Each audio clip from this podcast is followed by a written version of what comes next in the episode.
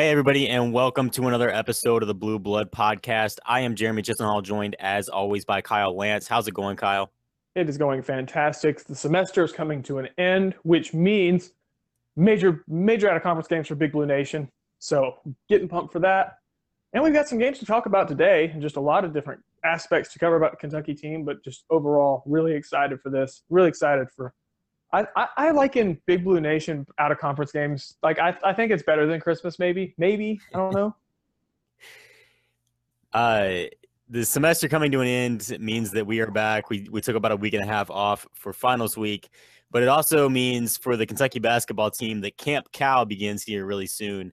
Uh, which is a big deal. It gets them into shape. It it really is a time of year where you know they run three practices a day during uh, quote unquote camp Cal and they um it, it really gets them into shape it gets them playing at peak performance and really in that one and done uh, type of model helps them hugely to become um, NBA players in these next six, five, six weeks. But we're going to get right into the games uh, that we have we've missed over this past week and a half or so. Talking about the UCLA, UCLA Bruins game, um, the game against Valpo, and then the game against Hofstra, which just finished up now that we're recording. Um, the first game we're going to get into, which is unfortunately Kentucky's first loss of the season, is the UCLA game. Uh, UCLA beat Kentucky 97 and 92. All all this time since the season started, which obviously hasn't been that long, but still all this time, um, Kentucky. We've heard that to beat Kentucky, you gotta you gotta slow them down. You gotta force them to play at a different pace than what theirs is because their pace is so fast. That's not what UCLA did at all. UCLA played at Kentucky's pace and beat them. Um, th- that happened in a number of ways. Kentucky didn't shoot all that well. UCLA shot very well. Um, Kyle, what what was your first reaction, and why do you think Kentucky lost this game to UCLA?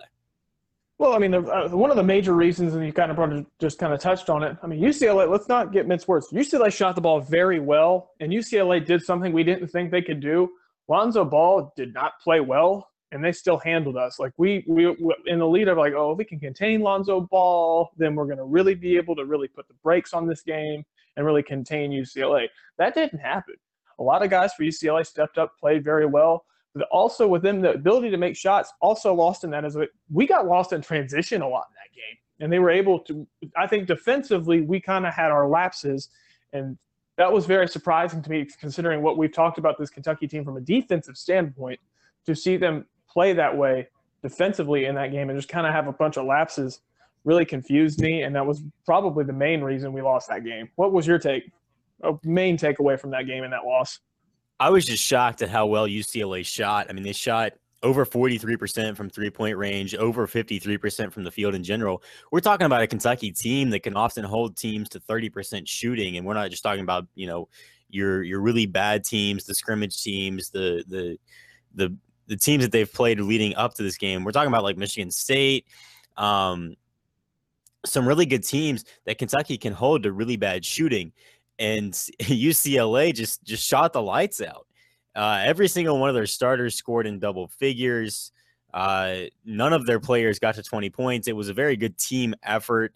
Uh, TJ Leaf led the team in scoring with 17 points.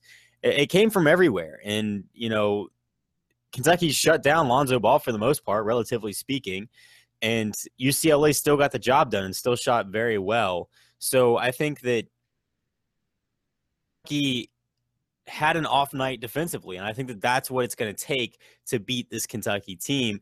They also got out rebounded, which you know really isn't anything new when it comes to playing good teams. Kentucky's been getting out rebounded a lot against good teams this year, but there's they usually still manage to dominate the game and win the game because of their pace. And it, it just shocks me that UCLA was able to play at the pace of Kentucky and still win the game. Usually that pace is just too much for other teams. And this doesn't necessarily mean that Kentucky's not who we thought they were. I think it more so means that UCLA is more than what we thought they were, for one. And for two, oh, yeah. I think it's it's not necessarily a bad thing for Kentucky to lose this game. Obviously, you would have rather it happened on the road because this home loss is going to hurt them come tournament time, which is why Joe Lunardi and his way, way, way too early bracketology. I don't know why he's he's already got like three or four editions of his bracketology out, but in his way too early bracketology, he's got Kentucky dropped down to a two seed because they lost this game at home. I would have rather it happened on the road, but nonetheless, UCLA is a scary team, and it's it's probably not a bad thing that Kentucky suffered this loss early. Um, you'd rather lose now than lose in March or in April.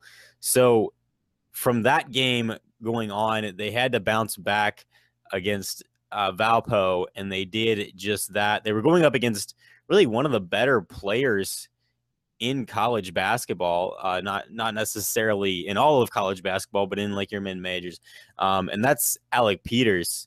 Uh, he was he's a dangerous player for sure, one of the best scorers in college basketball, uh, playing for Valpo. But Kentucky was able to regroup, 187 to 63. Um, some of the big notes from that, Alec Peters did play very well. He scored 23 points.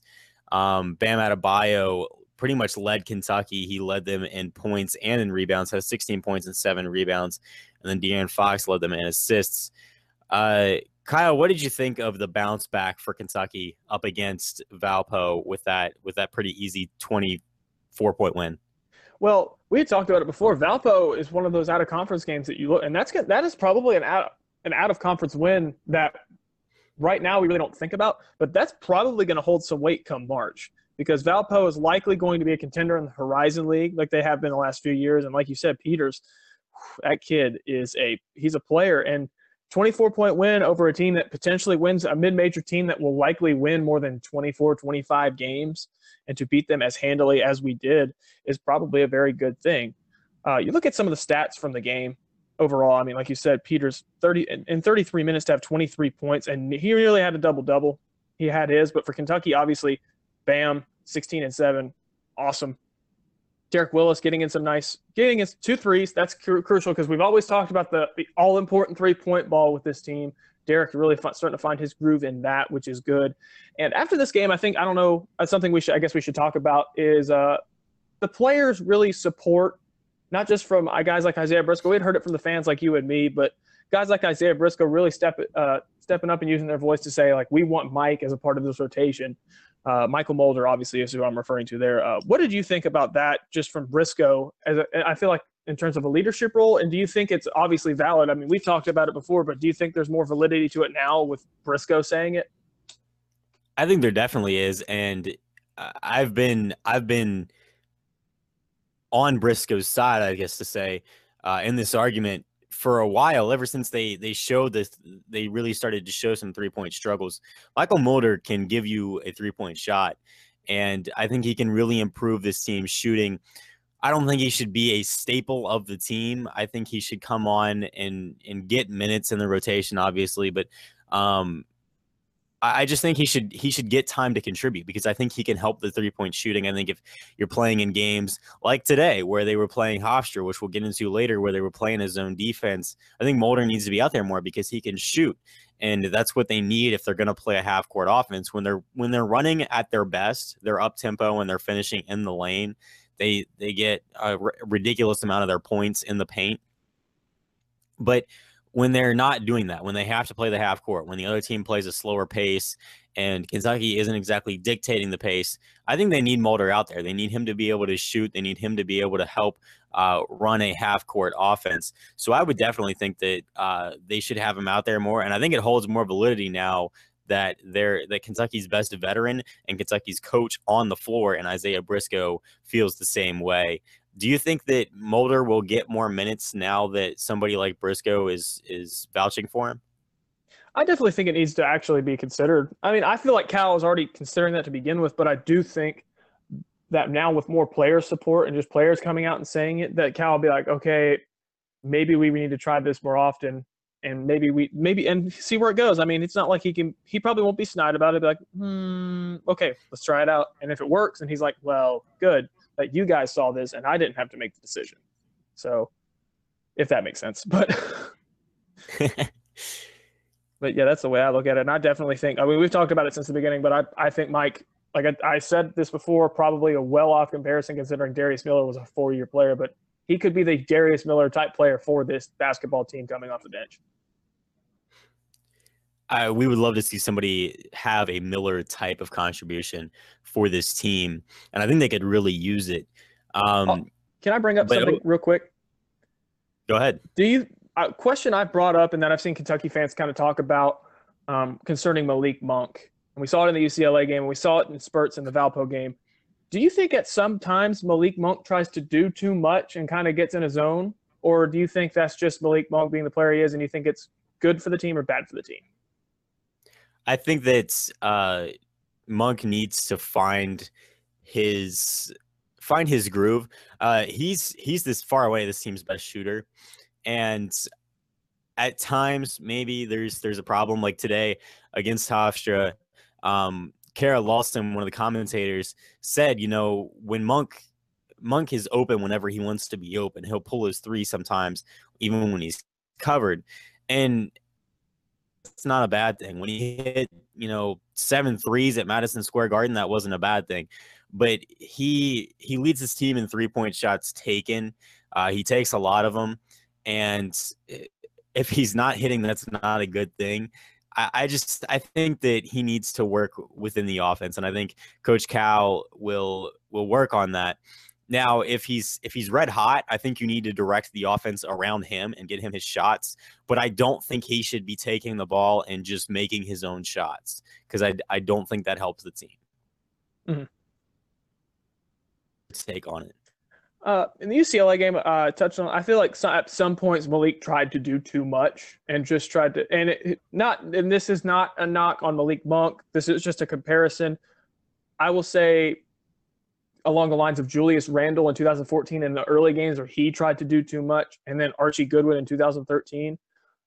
That's the only. I mean, I'm not even saying that's detrimental. I'm just saying that in the grand scheme of things, we do not want that to become a common occurrence. And I'm sure Cal will not let that. But it's just like I felt like when we got down, Malik tried to tried to shoot his way back in, and yes, he made a few of those, and that, that was unbelievable. And that's kind of player Malik Monk is, and that's what separates him from Archie.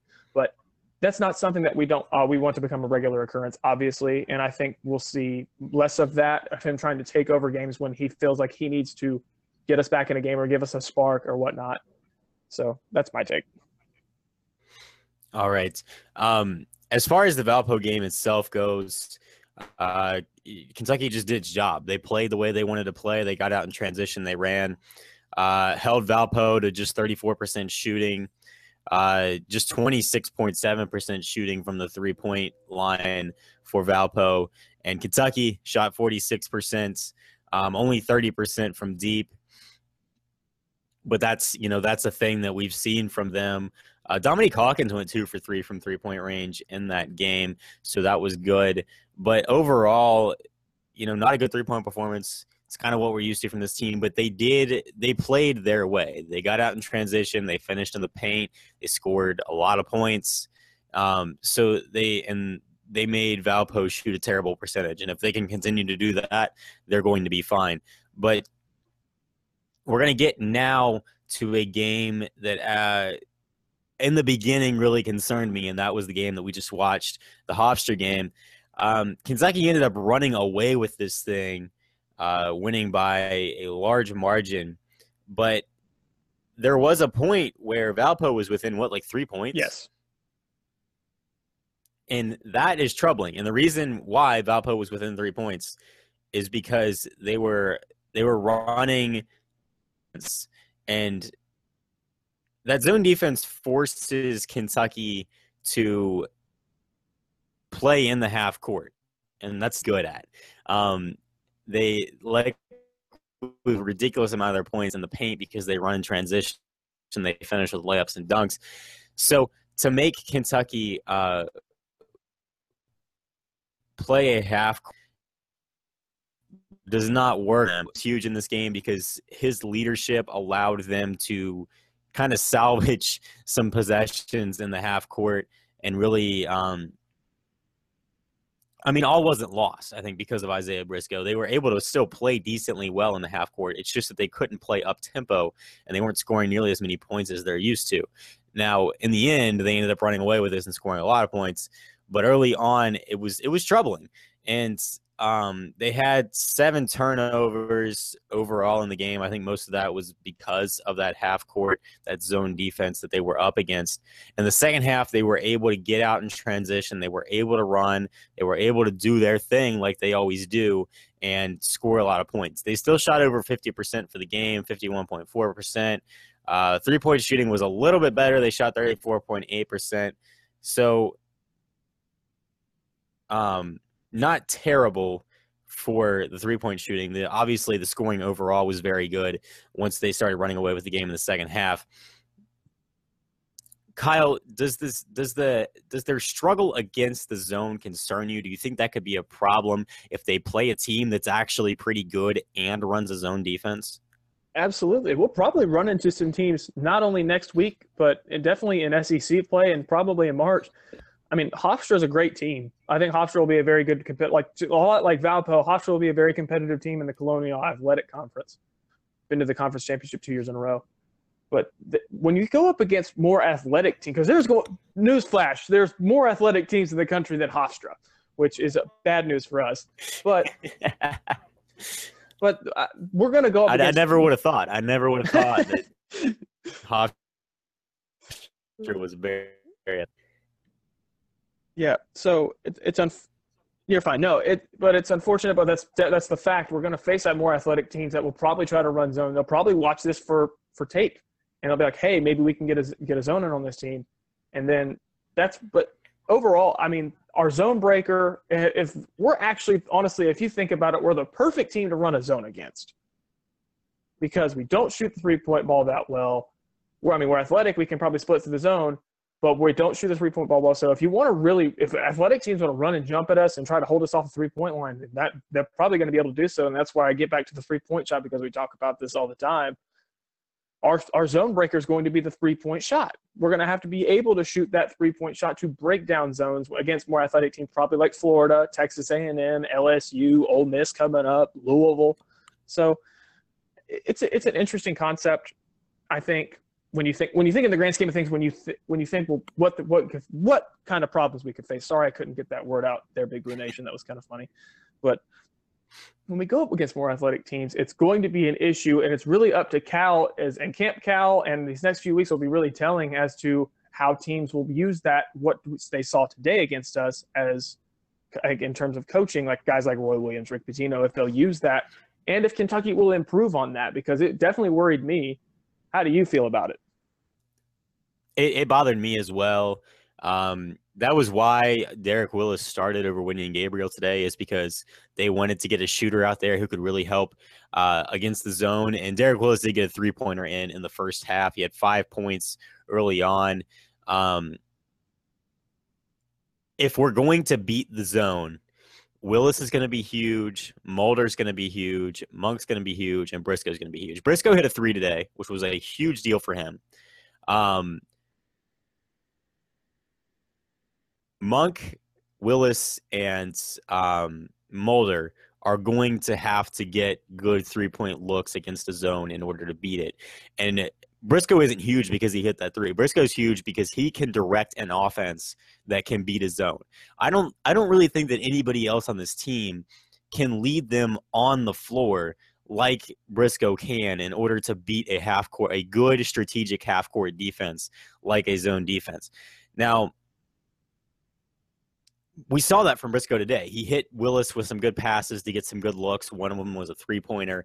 Uh, Briscoe showed his ability to cut to the rim, even against the zone, and get some really good looks. He was very efficient today, eight for 11, uh, scored 19 points.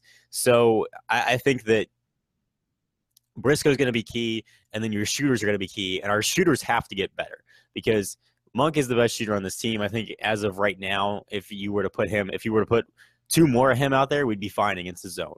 But I think right now he's really the only one. If we maybe had two more Malik Monks, we'd be fine. yes. Oh my gosh. We also wouldn't have lost to UCLA. We'd probably win every game by 40 points. But yes.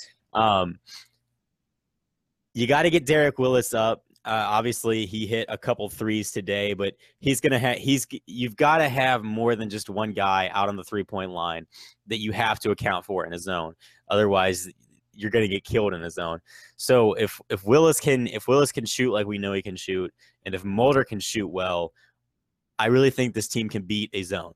As of right now, I don't think we've seen them play well enough in the half court to beat a really good zone team. Like if if one of the more athletic teams were to run a zone against us, like you mentioned, like Florida or Louisville or LSU, or if we were to meet like a Syracuse in the tournament, I think that we would have problems because they are good. They would be good zone teams, not only good at running the zone, but good at playing everything else. So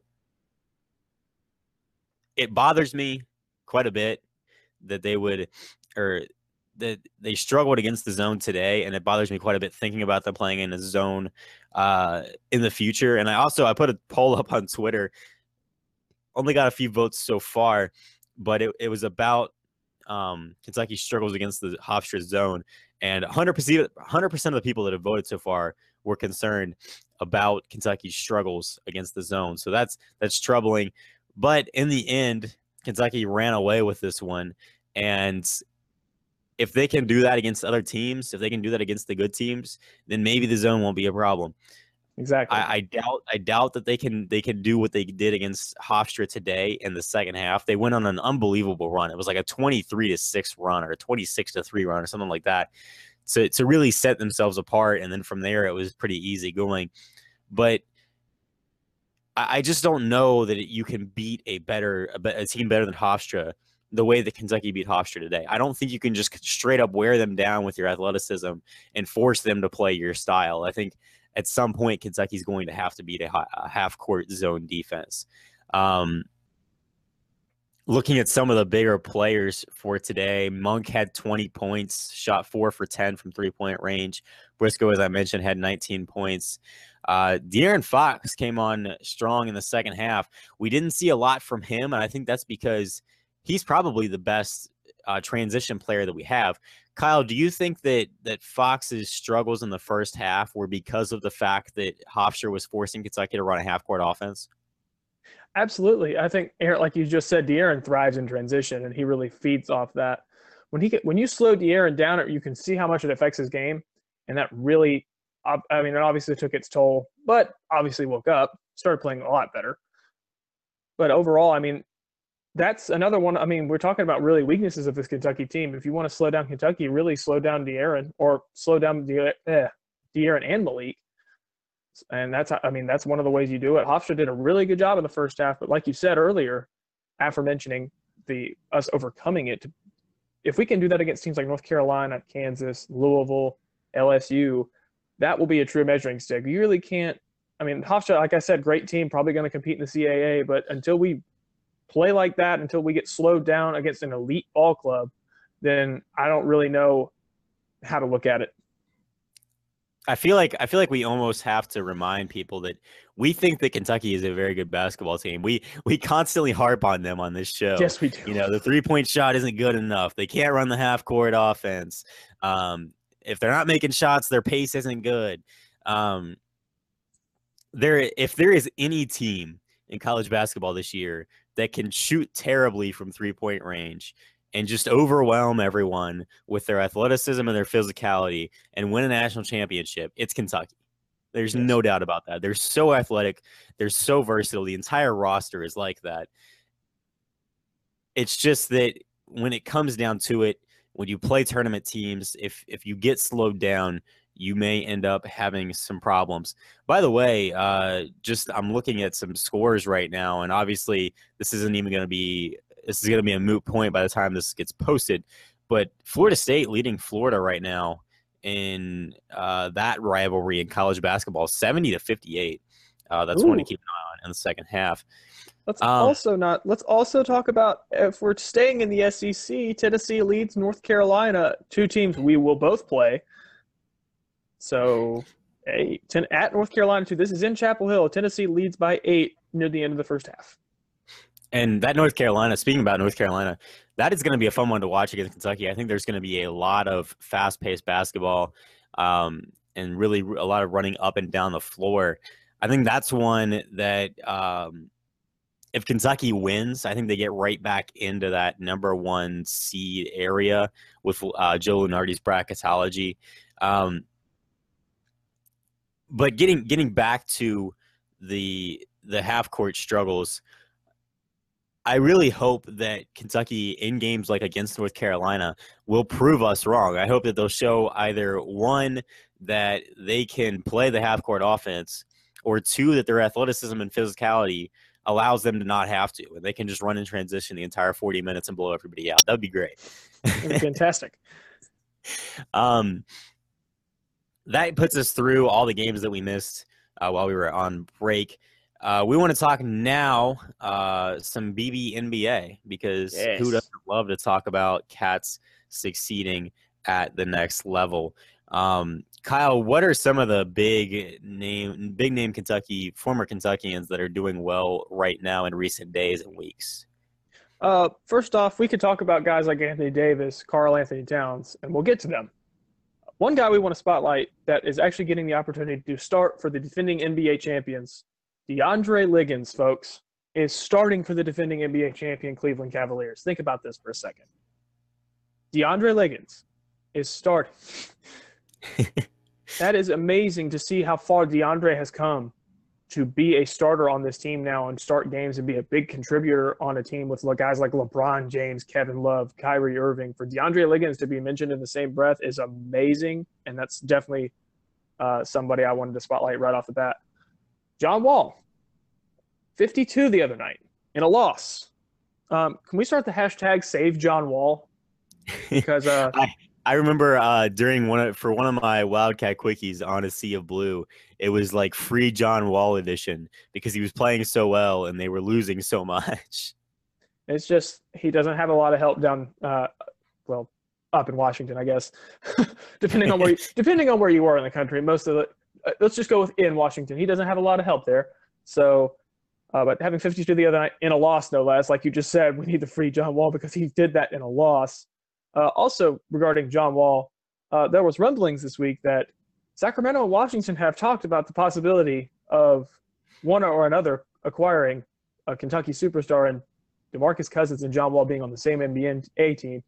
And that just sent shivers down my spine because, oh man, John Wall and DeMarcus Cousins on the same NBA team, uh, that's that is so scary, and that would be so much fun to watch. Uh, we need to cue up the the music uh, reunited and it feels so good. Yes. Um, Free them um, both.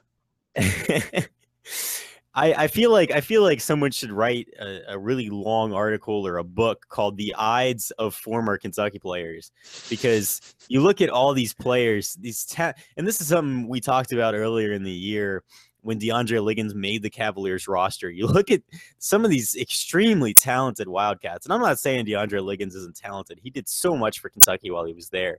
But to imagine, you, you look at Karl-Anthony Towns, DeMarcus Cousins, you know, John Wall, Brandon Knight, and the guy in the best team position, the guy in the in probably the best spot of any of them is DeAndre Liggins because he's got a great shot at a at a championship at a, at a ring and the rest of them are putting up incredible numbers. Their player efficiency ratings are through the roof. They're scoring all these points. They're getting all these rebounds. They're recording all these assists, and they're playing on terrible teams. and it just it shocks me, and I think that you know, for Wall and Cousins, they're coming kind of close to their to hitting their peak. You know, they're they're getting near that point. That doesn't mean that their careers are over after that. They're going to have several years of really good basketball past that. But they need they need to find their spot. They need to find where they're going to compete for championships soon or else they're not going to get a shot at a, you know, a big championship window. And mm-hmm. then you look at guys like Karl-Anthony Towns and Devin Booker I think they I think they're actually in pretty good spots. They're in places where the the youth movement is happening and they're they're going to develop all these players are going to develop together, especially Karl-Anthony Towns in Minnesota. Um, and they'll they'll get a chance together. But you you have to hope that they'll develop. And for guys like John Wall and DeMarcus Cousins, I mean, what what do you think about John Wall and DeMarcus Cousins going forward? Obviously, they're great individual players, but do you think they're going to find a spot where they can actually compete for titles? I mean, if they stay in the same place they are now, that's obviously not true because let's face it, Sacramento has been an NBA doormat for the last 12 years, and Washington's never really been more more than a second round and out team. And now, I mean, right now they're not even they're like on the underside of the second round. They're like the second round of like the lottery. So, not where they are now, especially, and there's still a long way to go with both of those teams. Obviously, they're far and away the best players on both of those rosters, but they it's just I will say I don't think the front office in either city has done a very good job of building around them as opposed to other teams building around Kentucky superstars. And there's more front offices that are doing poor jobs of that. New Orleans. but I mean, there's not a lot you can do about it except hope that they get traded somewhere else or hope that they can work out a deal to where they can leave. I mean, like I said, trade or maybe like a restructuring of the contract or whatnot. I can't believe we forgot to mention Anthony Davis in that conversation. The guy's like yeah, the best basketball player in the world right now. He is. He's the MVP leader right now, folks. I'm all due respect to guys like James Harden and Stephen Curry and Kevin Durant and all Russell Westbrook, who is on an other world right now. But Anthony Davis is a scoring leader right now in the NBA. He's doing it all, and he's the single sole reason the Pelicans actually have any wins this season. Because I feel like if you take Anthony Davis away, the Pelicans have zero wins. that might actually be true. He, I think Anthony Davis may single-handedly mean more to his team than any play other any any other player in the league, and that may yeah. even be LeBron James. Um, are there any other are there any other Wildcats in the NBA right now that you would like to spotlight? Uh, just a couple other tidbits. You know, Karl-Anthony Towns christening Jonas Valanciunas the other night on that oh, poster yes. was wonderful. That was that was outstanding. And then I guess the last one is our boy Jamal Murray, the Blue Arrow, named NBA Western Conference Rookie of the Month, which is awesome for Jamal, especially after the slow start. Uh, great for Jamal. Very happy for him. He's obviously got a very bright future ahead of him in Denver, and he's going to continue shooting that arrow and a lot of other things up in Denver, along with all of Big Blue Nation. And we will just see how it goes next week. Yeah, speaking of Jamal Murray, started off the season terribly, missed like his first 17 shots, and has been unbelievable since then. He's he's been great. He won like a Rookie of the Month award. It's it's been quite the up and up for him after a slow start, and just another Wildcat that's doing very well in the NBA.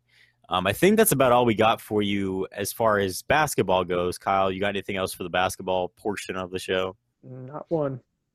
All right. Uh, the last thing we wanted to say before we get off here is shout out to the Kentucky Wildcats football team. After a dreadful start to the season, they turned everything around.